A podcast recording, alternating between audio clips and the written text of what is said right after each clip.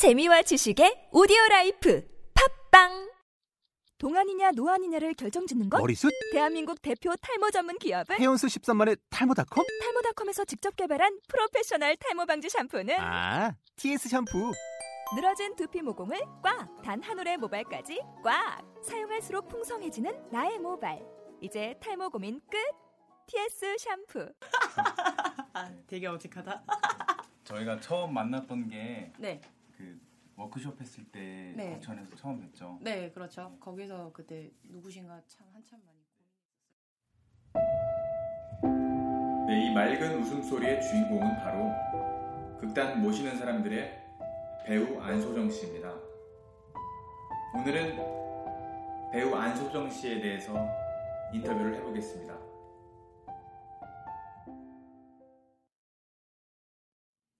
네, 그럼 첫 질문을 드리도록 하겠습니다.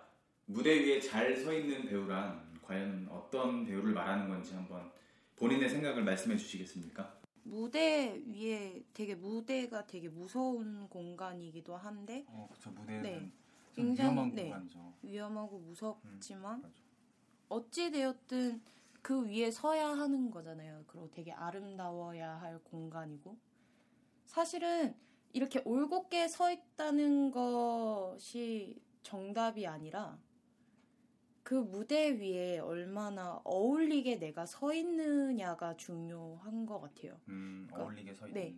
그러니까 그 무대 안에서 음, 정말 그 아름다운 무대와 내가 같이 잘 어우러질 수 있게 그래서 그 하나가 정말 모나지 않게 음, 그래서 그 무대랑 하나가 될 수 있게 서 있는 게 정말 좋은 거 아닐까 그래서 저는 굉장히 지금 부럽습니다. 무대에 네. 서서 공연을 한다는 것 자체가 좀 저도 맨날 보러 올 때마다 느끼는 건데 아, 나도 좀 공연하고 싶다, 너무 하고 싶다라는 생각을 되게 많이 해서 근데 이거 준비하면서 그 마음이 조금 조금씩 이걸로 대신 막 저 혼자 녹음하면서 음, 연기도 하고 노래도 부르고 음, 재밌더라고요.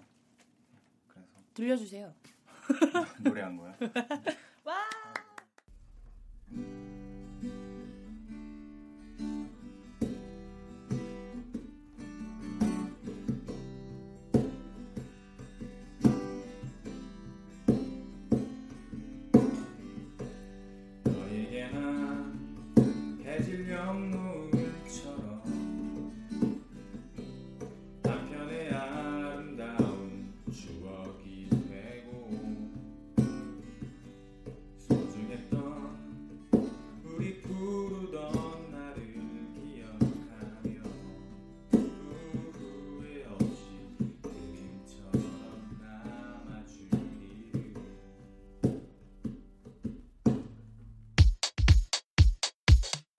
질문으로 또 넘어가도록 하겠습니다.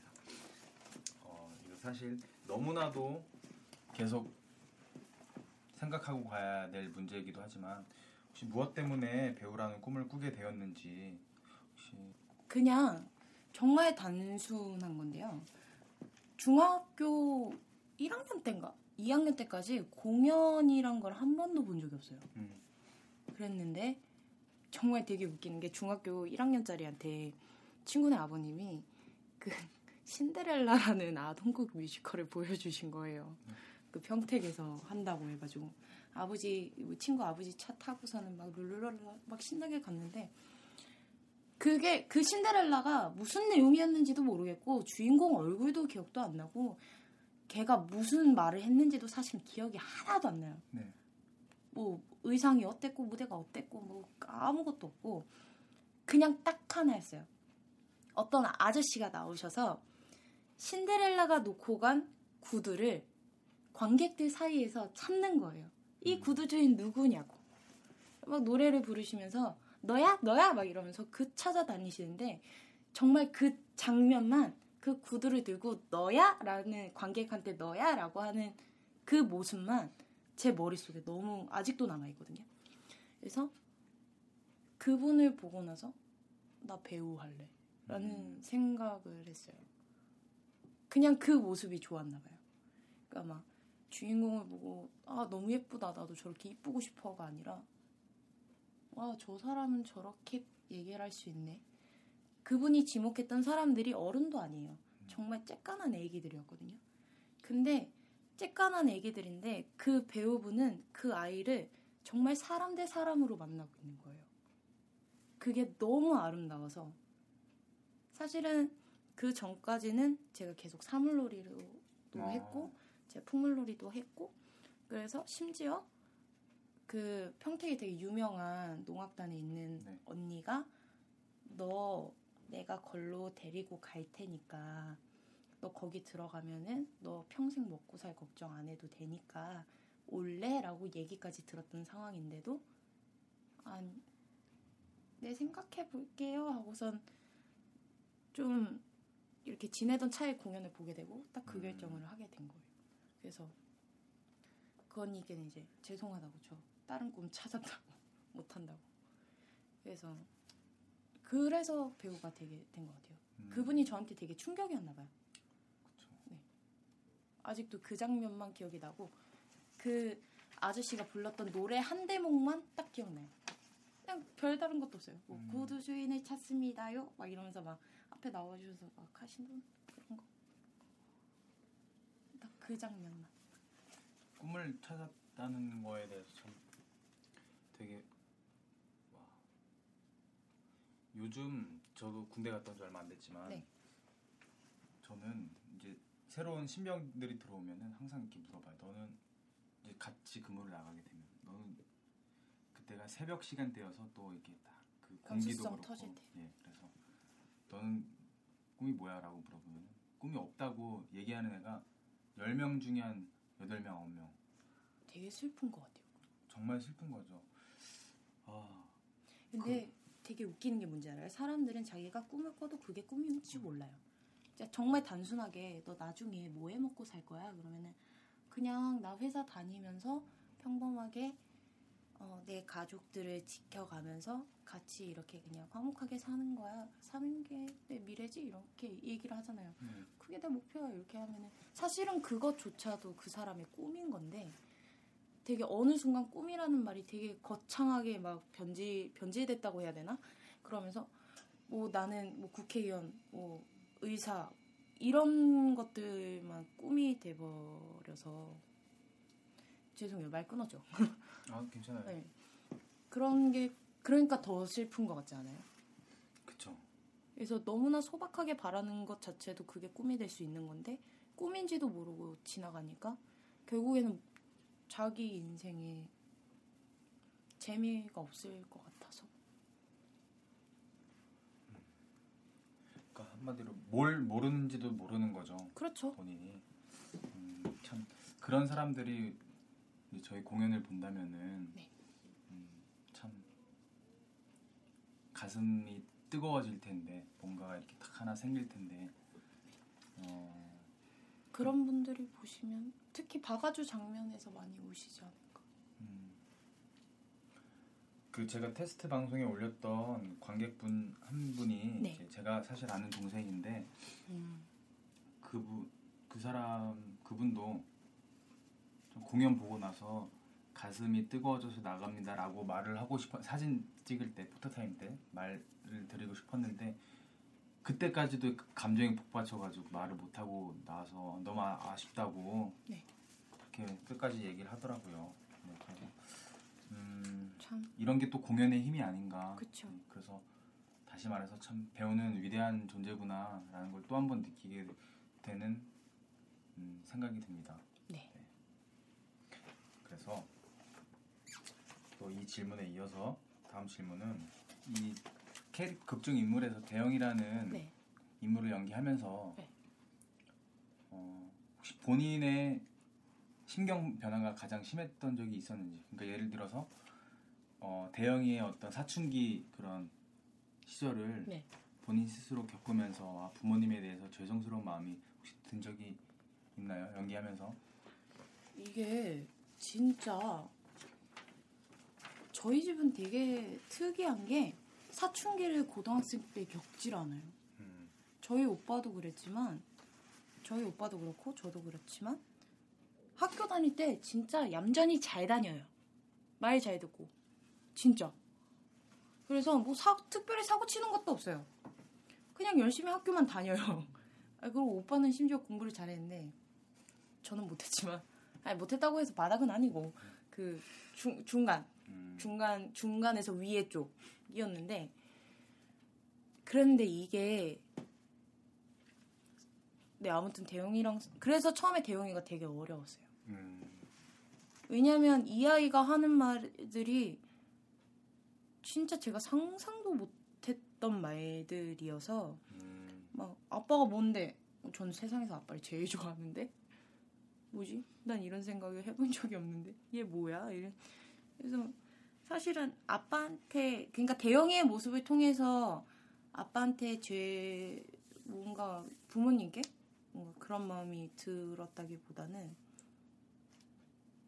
그냥 그런 게 들었던 것 같아요. 진짜 그러니까 상황이 비슷해서가 아니라 내가 실제로 이런 말을 했으면 진짜 아빠랑 아빠든 엄마든 이렇게 제가 손 붙잡고 진짜 밤새 울지 않았을까 미안해 이러면서 음.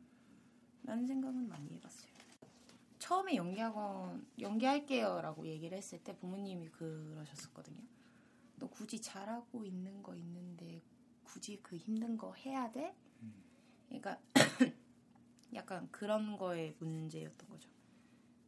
또 거기 가면 평생 먹고 살 수 있다는데 왜 앞도 안 보이는 그런 거 하려고 해? 나 하고 싶은 거 하게 해준다며 이거 할게. 그래서 아빠가 아직도 되게 속상해 하세요 사실은. 그러니까 어찌되었든 제가 무대에 서기도 하지만 백에서 일을 하는 경우도 많잖아요. 그렇죠. 그러니까 우리 딸은 언제 무대서 이렇게 말씀하시는 경우가 간혹 있으셔서 그런 점에서 이렇게 그냥 아, 내가 이런 점에서 내가 좀 불효를 하고 있구나 사실은 그런 게 있죠.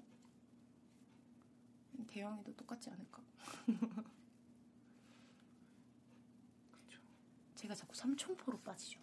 괜찮아요. 어떤 내용이 나와도 저희 저희 방송은 상관없습니다. 듣는 분들이 되게 의아하실 것 같아요. 이게 뭐지? 이럴 수, 네. 이럴 거예요 아마. 네. 네. 얘는 분명히 A 질문을 했는데 그럼 나한테서 답이 A 다시가 나와야 되는데 나는 이상하게 C, X 막 Y 막 엉뚱한 거 얘기를 하고 있어. 이제 마지막 질문은 와우. 배우 안소정에게 네. 오아시스란 오아시스란 단어로 말씀 안 하셔도 돼요.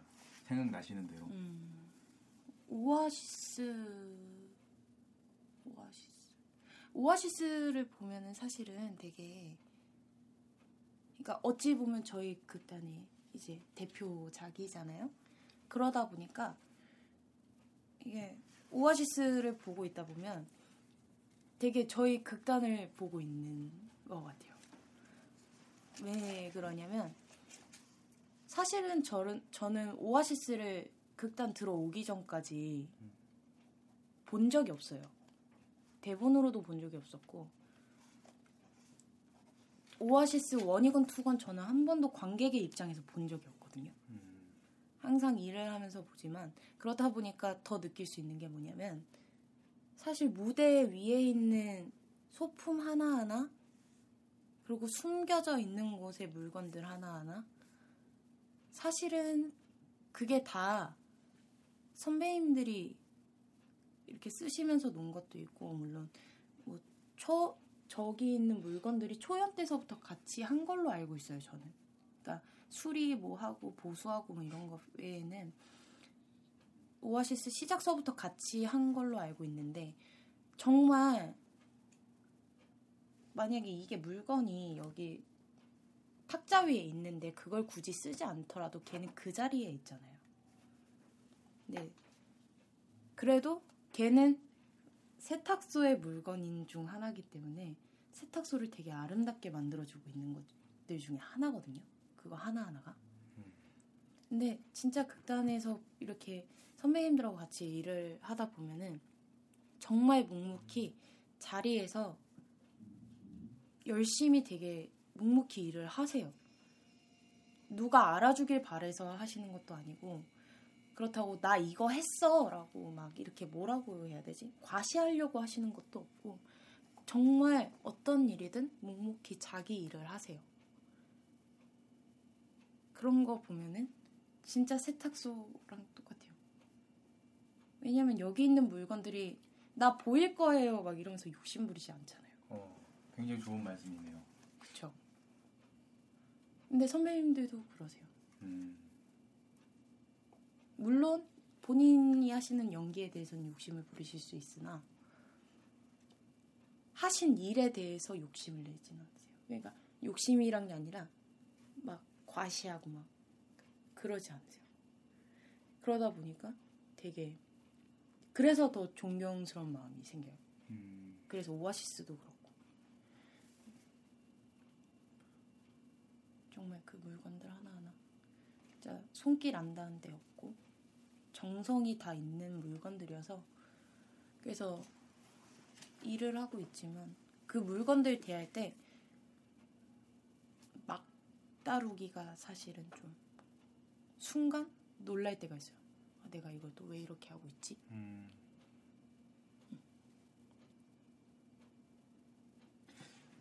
참, 공연을 볼 때마다 느끼는 게참다 다른 것 같습니다. 되게 신기하죠? 저는 진짜 가장 궁금한 게 네. 뭐, 오아시스 2 같은 경우는 네.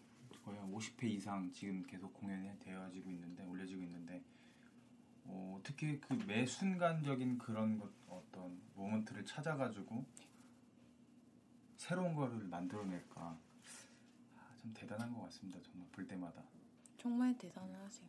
그리고 어,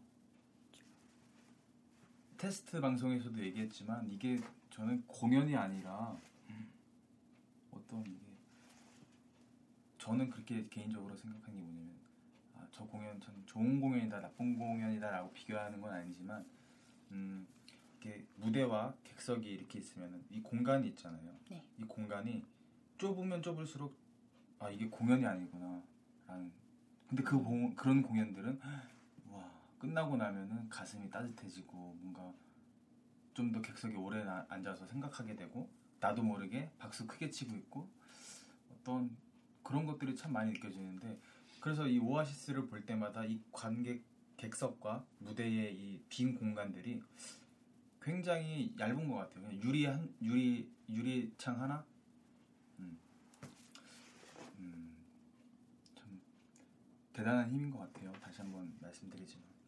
오아시스의 힘이 엄청나죠. 사실 진짜 엄청나요. 네, 이것으로 배우 안소정 씨와의 인터뷰를 마치도록 하겠습니다. 배우라는 이 위대한 인물과 마주했다는 것 자체만으로도 저에게는 큰 공부였고, 음, 그리고 모니터링을 하면서 많이 느낀 거지만 저에 대한 어, 배우가 되기 위한 부족함이 너무나도 많이 보였기 때문에 앞으로 다음 배우를 모실 때는 조금 더 지금 첫 방송보다는 조금씩 조금씩 나은 방송으로 나아가도록 정말 열심히 노력하겠습니다. 감사합니다.